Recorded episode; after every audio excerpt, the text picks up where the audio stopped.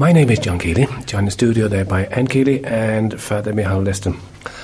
Father Michal, uh, this is a very special day today, St. Patrick's Day, the 17th of March. What would you like to share with us this morning about St. Patrick? For me, St. Patrick is a person who, I suppose, in a way, suffered a lot in his youth. Okay.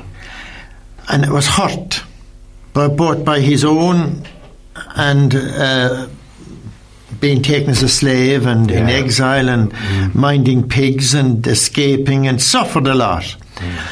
And but in the middle of all of that, he became conscious that God was talking to him. That God uh, was the presence of God. Maybe is the best word. When he was in in the mountains and the hills, he was pray, Yeah. and that the sense of the presence of God, and the true prayer, he could talk to God, and he could hear God.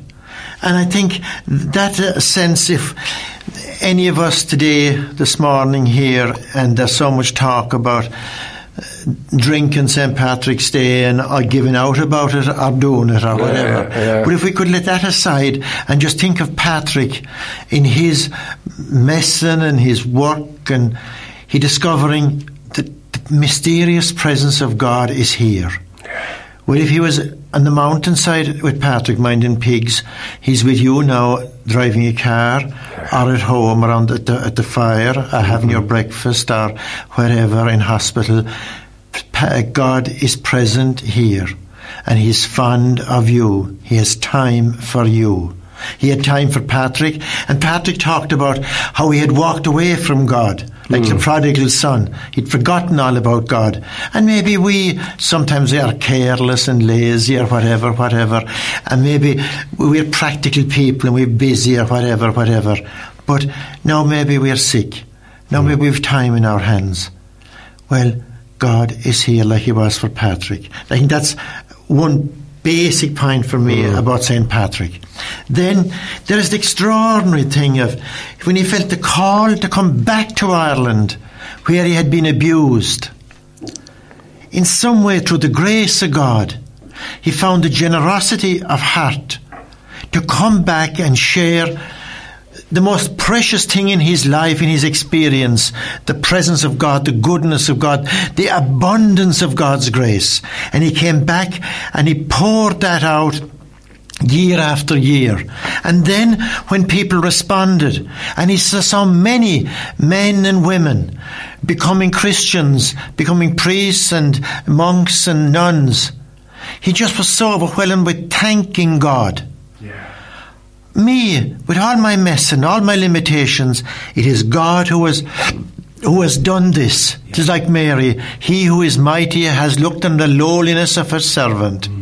And that, uh, I love that in St. Patrick's Day, that a human being uh, giving glory to God. And the glory is God's because Patrick himself knew he was he had messed up certain things, and he knew that a lot of the people among whom he was living, they were messers too. And today, all Christians aren't holy, all priests and all of us aren't holy. But that isn't the point. Tis the affection of God for us. Tis the abundance of His grace. And that if we can, uh, through goodness, through prayer, through humility, through sharing, allow that spirit of, that came into Patrick, that Holy Spirit of self-giving and thanks to God and for others we'll be really, I think, getting in touch with uh, the spirit of Patrick that has been in this island for a long time now and giving meaning and meaning to thousands of lives can give meaning to our lives too. Quietly, that God is here and He has a heart for us, or a sheer raw affection, uh, not because we are good if we're sinners, it, it, like the prodigal son, the heart of the Father is to wrap us in the best robe and put a ring in our fingers and kill the calf. That affection, that's St. Patrick for me, who thanks God and couldn't stop pouring out thanks to God for what His grace had accomplished in His human life. few times you mentioned there the presence of God, and for myself anyway, um, I, I, I can't help thinking of the wonderful gifts that we in Ireland have been given. This gift of handing the faith down from Patrick to ourselves. But the faith, I don't mean the faith, what I mean is this, this concept of the presence of God. It's Oh, such a yeah, wonderful it is such a gift. pu- and we had the story of the burning bush there recently Yeah, in yeah. one of our Sunday masses, and uh, I remember the first time I heard it in Banog National School. Mm-hmm. Take off your feet for where you stand. This take off your shoes for where you stand this holy, Holy ground. ground. And uh, there's something uh, beautiful about the sense we were given of the presence in the Blessed Sacrament. Maybe we could have developed a better sense of the presence in, the poor, the presence of of the, those who are hurt and who are abandoned. And maybe that's one of the things that the Pope is already calling us to a sense of the presence of God in the poor, in the forgotten, the left aside, in the, the dignity of the unimportant Yeah. that here and in each other, in all of us, and in all creation, the presence of God. And it's not really epitomised in that wonderful piece of music that we'll play shortly, the Deer's Cry. Yes, I arise today that's right. through the that's right. strength of heaven, Yes. light of the sun, splendor of fire. I arise today through God's strength to pilot me. If we only just cop that on sometimes, that whenever I wake up in the morning, the reason why I wake up is because God is there to help me out, and then I can get through my day as best I can with the strength of God to pilot me, and that's the presence of God again, isn't it? It is. Amen. Amen. Every second And, and and it's an affectionate presence, and Yeah. yes, and uh, As we found out last week in the Gospel, and we'll find out today about the Gospel, this loving presence of God that just wants to, as you often say, He's stone mad about us. And no matter I, I where love we the are. phrase sense too of, and I think it was in St. Peter's Square that the Pope was, was presented, a healing, joyful presence. Yeah. A joyful presence that is healing. Hmm. And it is, in one sense, we are told that our world today is a secular world, nihilistic, materialistic.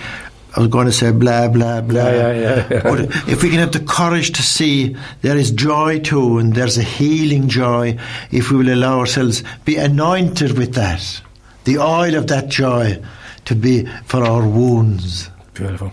I think we might we might leave the second part of the program, but I think um, maybe your parting words could be summed up in to allow this day to be an opportunity for us to reflect on the presence of God. Amen. We might just go out with a piece of music now, as promised. We might play this beautiful piece of music. Um, I'm tempted to say the presence of the God, whoever presents you with your dinner today. Isn't that a lovely one to have as well, isn't it? We might go out anyway with this piece of music, and i- i- it's entitled The Deer's Cry, or St. Patrick's Breastplate, and it's sung by Angelina. Let's hear this.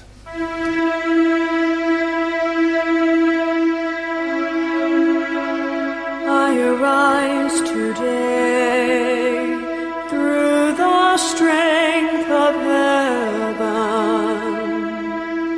light of sun, radiance of moon, fire, speed of lightning, swiftness of wind, depth of the sea, stability of earth, firmness of rock. I arise today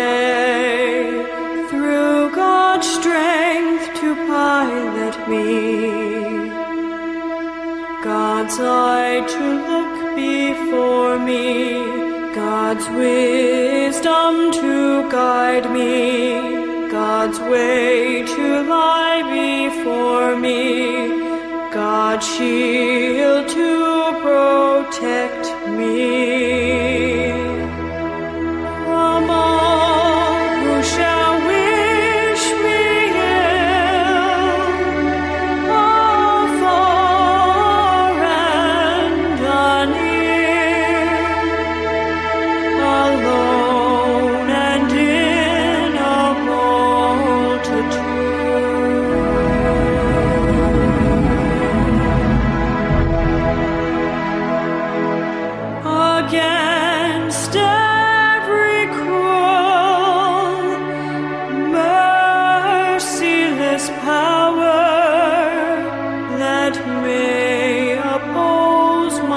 body and soul.